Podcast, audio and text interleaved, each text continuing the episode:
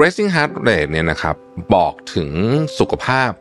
ของคุณโดยเฉพาะในเรื่องของ cardiovascular อย่างมาก แต่ว่าก็ขึ้นอยู่กับอายุนะฮะอายุเพศนะครับระดับความฟิตนะครับแล้วก็สุขภาพโดยรวมนะฮะคนที่ฟิตและ active ก็จะมีแนวโน้มที่จะมี resting heart rate เนี่ยต่ำกว่าคนที่ไม่ฟิตและไม่ active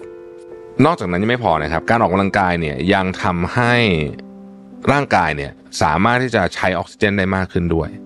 นะครับ แปลว่าร่างกายไม่จำเป็นจะต้องทำงานหนักในการจะเอาออกซิเจนมาใช้ นั่นก็คือทำให้คุณมี resting heart rate อัตราการเต้นหัวใจที่ต่ำลงในตอนที่คุณพักนั่นเองนะครับ Mission to the Moon Podcast brought to you by Sunday InsurTech ประกันที่ผมเลือกใช้ Smart Insurance Bond Simple ประกันยุคใหม่ที่มาพร้อมกับเทคโนโลยีทำทุกอย่างให้รวดเร็ว ในราคาที่เหลือเชื่อ ด้วยประกันที่ออกแบบมาด้วยใจ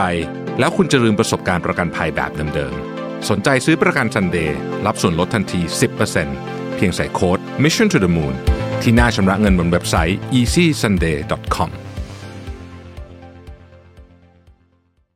สวัสดีครับ ยินดีต้อนรับเข้าสู่ Mission to the Moon Podcast นะครับ คุณอยู่กับโรบิทานุสาหะครับ วันก่อนพออตื่นมาใช่ไหมผมก็ดูค่าการนอนที่แหวนนะฮะ แล้วมันก็ พอส scroll down ไปข้างล่างมันก็มีบล็อกของ Aura Ring เขาอะนะฮะพูดถึงเรื่องว่าเหตุผลที่บางทีเนี่ย resting heart rate หรือว่า RHR resting heart resting heart rate คืออัตราการเต้นหัวใจตอนที่เราหลับนะฮะสูงซึ่งไม่ดี ถ้าถ้ามันสูงเนี่ยมันจะทำให้เราตื่นมาแล้วมันจะรู้สึกไม่ค่อยสดชื่นนะฮะเขาก็เลยเอ่อบอกว่าแปดสาเหตุที่จะทำให้ตอนที่คุณนอนเนี่ย heart rate ของคุณมันไม่ ไม่ต่ำเท่าที่ควรมีอะไรบ้างนะครับ ผมไม่เคยอ่านบล็อกของเขาเลยนะนี่พูดจริงนะเอ่อก็ก็เลยไปอ่านดูนะฮะก็เราก็ก็จะมาเล่าไปด้วยกันวันนี้นะครับสำหรับเอ่อ resting heart rate เขาบอกว่า resting heart rate เนี่ยนะครับบอกถึงสุขภาพของคุณโดยเฉพาะในเรื่องของ cardiovascular อย่างมากสำหรับผู้ใหญ่นะครับจะอยู่ที่ประมาณ 60ถึง100 100นี่สูงมากนะ แต่ว่าก็ขึ้นอยู่กับอายุนะฮะอายุเพศนะครับระดับความฟิตนะครับแล้วก็สุขภาพโดยรวมนะฮะซึ่งเอ่อ resting heart rate เนี่ยคุณก็ใช้อุปกรณ์ tracker ของคุณเนี่ยได้อย่างผมก็ใช้ไอแหวนนี่แหละในการ track ใช่ไหมฮะทีนี้เรามาดูกันว่า 8 สาเหตุที่อาจจะทำให้อัตราการเต้นของหัวใจของคุณในขณะที่คุณพักผ่อนเนี่ยมันสูงนะฮะ IHR สูงเนี่ยมันมีอะไรบ้าง ข้อที่หนึ่งคือ fitness and activity level นะฮะ คือเอ่อทั่วๆไป คนที่ฟิตและ active ก็จะมีแนวโน้มที่จะมี resting heart rate เนี่ยต่ำกว่าคนที่ไม่ฟิตและไม่ active ยกตัวอย่างเช่นคนที่ออกกำลังกายบ่อยๆนะฮะแล้วก็เคลื่อนเคลื่อนตัวเราบ่อยๆ ระหว่างวันเนี่ยนะฮะมีความแข็งแรงด้าน cardiovascular มากกว่าเนี่ยนะฮะก็อาจจะมี resting heart rate ที่ต่ำได้ถึง 50 หรือ 40 เลยด้วยซ้ำ ทำไมถึงเป็นอย่างนั้น ก็เพราะว่าในการออกกำลังกายอย่างสม่ำเสมอเนี่ยนะครับมันก็จะไปทำให้กล้ามเนื้อหัวใจแข็งแรง กล้ามเนื้อหัวใจแข็งแรงเนี่ยนะครับ ก็ปั๊มหัวใจหนึ่งปั๊มหนึ่งทีเลือดออกมาเยอะหน่อยนะฮะหัวใจมีหน้าที่ปั๊มเลือดออกมาสูบให้กับร่างกายถูกไหมฮะพอปั๊มหนึ่งทีคือมันแข็งแรงอะมันก็ออกมาเยอะนะฮะพอออกมาเยอะมันก็ไม่ต้องปั๊มบ่อยนั่นเองนะครับนี่คือเหตุผลนะครับ ทีนี้นอกจากนั้นยังไม่พอนะครับ การออกกำลังกายเนี่ยยังทำให้ ร่างกายเนี่ยสามารถที่จะใช้ออกซิเจนได้มากขึ้นด้วยนะครับ แปลว่าร่างกายไม่จำเป็นจะต้องทำงานหนักในการจะเอาออกซิเจนมาใช้ นั่นก็คือทำให้คุณมี resting heart rate อัตราการเต้นหัวใจที่ต่ำลงในตอนที่คุณพักนั่นเองนะครับในทางกลับกันนะฮะถ้าเกิดว่าคุณอ้วนหรือน้ำหนักเกินเยอะๆนะครับ หรือว่ามีไลฟ์สไตล์ที่อยู่เฉยๆเนี่ยนะฮะก็มีแนวโน้มที่คือมันต้อง เต้นจำนวนครั้งถี่ขึ้นในหนึ่งนาทีอะเพื่อให้เอาออกซิเจนมาให้เพียงพอมากขึ้น ก็ทำให้คุณมี RHR ที่สูงขึ้นนั่นเองนะครับ ข้อที่สองนะครับก็คือออการตั้งครรภ์นะครับ การตั้งครรภ์เนี่ยก็มีแนวโน้มที่จะทำให้ resting heart rate สูงขึ้นเช่นกันนะครับ ซึ่งอันนี้ก็มาจากหลากหลายเหตุผลเป็นเรื่องฮอร์โมนด้วย เป็นเรื่องปริมาณเลือดในร่างกายที่เพิ่มขึ้นด้วยอะไรแบบนี้เนี่ยนะฮะอันนี้ผมก็เพิ่งรู้เหมือนกันว่าระหว่างตั้งครรภ์เนี่ยนะครับจำนวนเลือดนะฮะ ที่ถูกปั๊มเนื่องจากว่าพอมีเด็กอยู่อีกคนหนึ่งในท้องเนี่ยถูกปั๊มโดยหัวใจเนี่ยนะฮะจะเพิ่มขึ้น 30-50%เลยทีเดียวนะฮะซึ่งก็คืออันนี้ก็คือโอเคแหละมันเป็นสถานการณ์พิเศษ เพราะฉะนั้นก็แน่นอนก็ค่อนข้างจะก็ก็ต้องส่งผลอยู่ต่อเรื่องนี้อยู่แล้วนะครับ ข้อที่ 3 ก็คือเกี่ยวกับโรคที่เกี่ยวกับปอดนะฮะหรือแม้แต่กระทั่งภูมิแพ้พวกนี้เนี่ยนะครับ ก็มันทำให้คุณหายใจยากใช่ไหมนะคุณหายใจยากเนี่ยมันก็จะทำให้หัวใจเนี่ยต้องเต้นเร็วขึ้นเพื่อที่จะปั๊มเลือดเข้าไป ให้เข้าไปสู่ปอด นะครับอีกอันนึงคือไทรอยนะฮะไทรอยเนี่ยก็เป็นเป็นเรื่องฮอร์โมนนะฮะซึ่งก็จะไปทำให้เร่งเรื่องเมตาบอลิซึมอะไรอย่างเงี้ยนะฮะแล้วก็ทำให้หัวใจเต้นเร็วขึ้นนะครับอาการไข้ก็เช่นเดียวกันนะฮะเวลาคุณเป็นไข้นะครับเวลาคุณเป็นไข้เนี่ยนะฮะก็ก็จะทำให้หัวใจคุณเต้นเร็วขึ้นเหมือนกันนะครับเวลาคุณมีไข้ขึ้นมาสูงขึ้นหนึ่งองศาร่างกายอุณหภูมิสูงขึ้นหนึ่งองศา จากอุณหภูมิปกติเนี่ยจะทำให้หัวใจคุณเต้นเพิ่มขึ้นประมาณสัก 8.5 ครั้งต่อนาทีนะครับ sleep apnea นี่คืออันนี้คือสำคัญสุดนะฮะ sleep apnea เนี่ยมันเป็นต้องไปทำ sleep test มันเป็นอาการผิดปกติทางการนอนนะครับ ที่ทำให้คุณหยุดหายใจตอนนอนแง่แหละ พออยู่หายใจตอนนอนปุ๊บเนี่ยนะครับมันก็ต้องทำให้หัวใจมันเต้นเร็วขึ้นทำไม เพราะว่าระหว่างที่คุณกำลังนอนนอนอยู่เนี่ยนะฮะพอคุณอยู่ในปุ๊บนะครับสิ่งที่เกิดขึ้นคือระดับออกซิเจนในเลือดของคุณก็ตกลงนะครับ มันไปกระตุ้นสิ่งที่ระบบที่เราเรียกว่า fight or flight นะครับ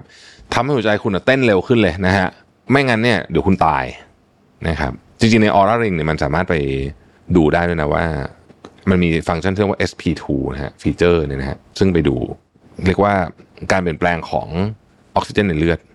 ระหว่างการนอนนะครับ ซึ่งซึ่งจะทำให้เราบอกได้ว่า เอ้ย มันมีโอกาสที่เป็น sleep apnea ไหม แต่ว่าถ้าอยากรู้จริงก็ไปทำ sleep test ตามโรงพยาบาลนะครับ อันนี้รู้แน่นอน ข้อต่อมาคือยาครับ โดยเฉพาะยากลุ่มที่เกี่ยวข้องกับเรื่องของการพวก ยาทำยาคลายเครียด ยาลดอาการซึมเศร้าพวกนี้เนี่ยนะฮะเช่นนะฮะ tricyclic antidepressant anti depressant เนี่ยนะฮะก็จะทำให้หัวใจคุณเต้นเร็วขึ้น เพราะว่ามันไปบล็อกเซโรโทนินอะไรเงี้ยหรือว่าไอสื่อนำประสาทบางตัวนะครับ ซึ่งทำให้ร่างกายเราเนี่ยมีพอมันบล็อกปุ๊บเนี่ยมันทำให้ร่างกายเราเนี่ย sensitive กับความเครียดบางอย่างได้เร็วขึ้นนะฮะอันนี้ก็ทำให้เราอาจจะมี resting heart rate เพิ่มขึ้นได้นะครับ อีกเรื่องหนึ่งคือขนาดตัวด้วยนะฮะของร่างกายนะครับคนที่มีร่างกายใหญ่กว่า ก็มีแนวโน้มที่จะมี resting heart rate สูงกว่า เพราะว่าร่างกายใหญ่มันต้องฉีดกับคือพื้นที่มันเยอะนะฮะมันต้องฉีดไปไกลด้วยนะครับ แล้วก็คนที่น้ำหนักเกินอย่างมากเนี่ยนะฮะก็มีแนวโน้มที่จะความดันโลหิตสูงอยู่แล้ว ก็ความดันโลหิตสูงก็ก็ทำให้ resting heart rate มันสูงอยู่แล้วนะครับคนเพราะฉะนั้นการลดน้ำหนัก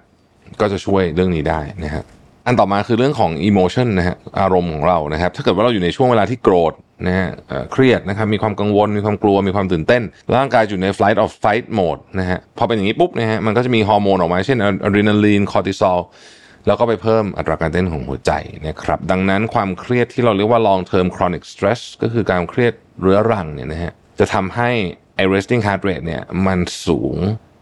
สูงแบบตลอดทุกคืน ไม่ดีเลย ไม่ดีเลย นะครับ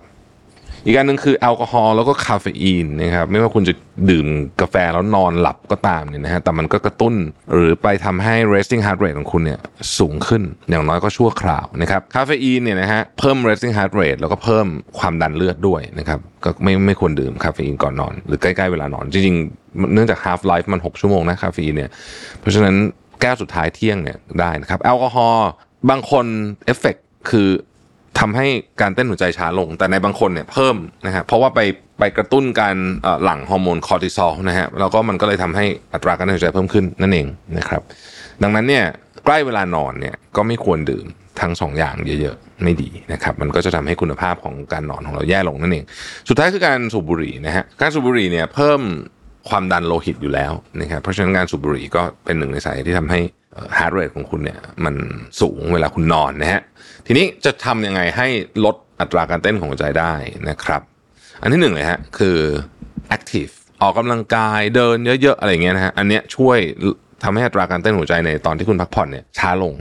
นะครับอันนี้เป็นเรื่องสำคัญที่สุดเลยนะครับ อันที่สองคือเรื่องของการกินนะครับ เพราะว่าการกินเนี่ยมันเกี่ยวข้องกับเรื่องของความดันโลหิตอะไรพวกเนี้ย การนอนไม่พอก็เป็นสาเหตุ คือ resting heart rate สูงทำให้นอนไม่ดี นอนไม่ดีก็ทำให้ resting heart rate สูงคือมันวนอยู่เงี้ยนะฮะเพราะฉะนั้นการนอนที่ดีก็ช่วยเรื่องนี้ด้วยเช่นกันนะครับ แล้วก็เเขาบอกว่าเรื่องนี้เนี่ย ถ้าคุณรู้สึกว่าถ้าคุณรู้สึกว่ามันเป็นนานๆนะ มันจะส่งผลกระทบสุขภาพคุณอย่างมากเลยนะครับ สุดท้ายคือการฝึกในการจัดการความเครียดครับอ่านะครับ เช่นการนั่งสมาธิ ฝึกหายใจทำโยคะนะครับ อยู่ในธรรมชาติเยอะๆ เจอแดดอะไรอย่างเงี้ย พวกเนี้ยมันช่วยให้คุณสามารถบริหารจัดการความเครียดได้ เมื่อคุณบริหารจัดการความเครียดได้ แนวโน้มที่อัตราการเต้นหัวใจในตอนที่คุณหลับมันจะสูงเนี่ย มันก็จะมีน้อยลงนั่นเองนะครับ เพราะฉะนั้นอันนี้ก็เป็นเรื่องราวของเราในวันนี้นะครับ ขอบคุณที่ติดตาม Mission to the Moon นะครับ เราพบกันใหม่พรุ่งนี้ สวัสดีครับ Mission to the Moon Podcast Presented by Sunday InsurTech ประกันที่ผมเลือกใช้ Smart Insurance Bond Simple ประกันยุคใหม่ที่มาพร้อมกับเทคโนโลยีทำทุกอย่างให้รวดเร็ว ในราคาที่เหลือเชื่อ ด้วยประกันที่ออกแบบมาด้วยใจ แล้วคุณจะลืมประสบการณ์ประกันภัยแบบเดิมๆ สนใจซื้อประกัน Sunday รับส่วนลดทันที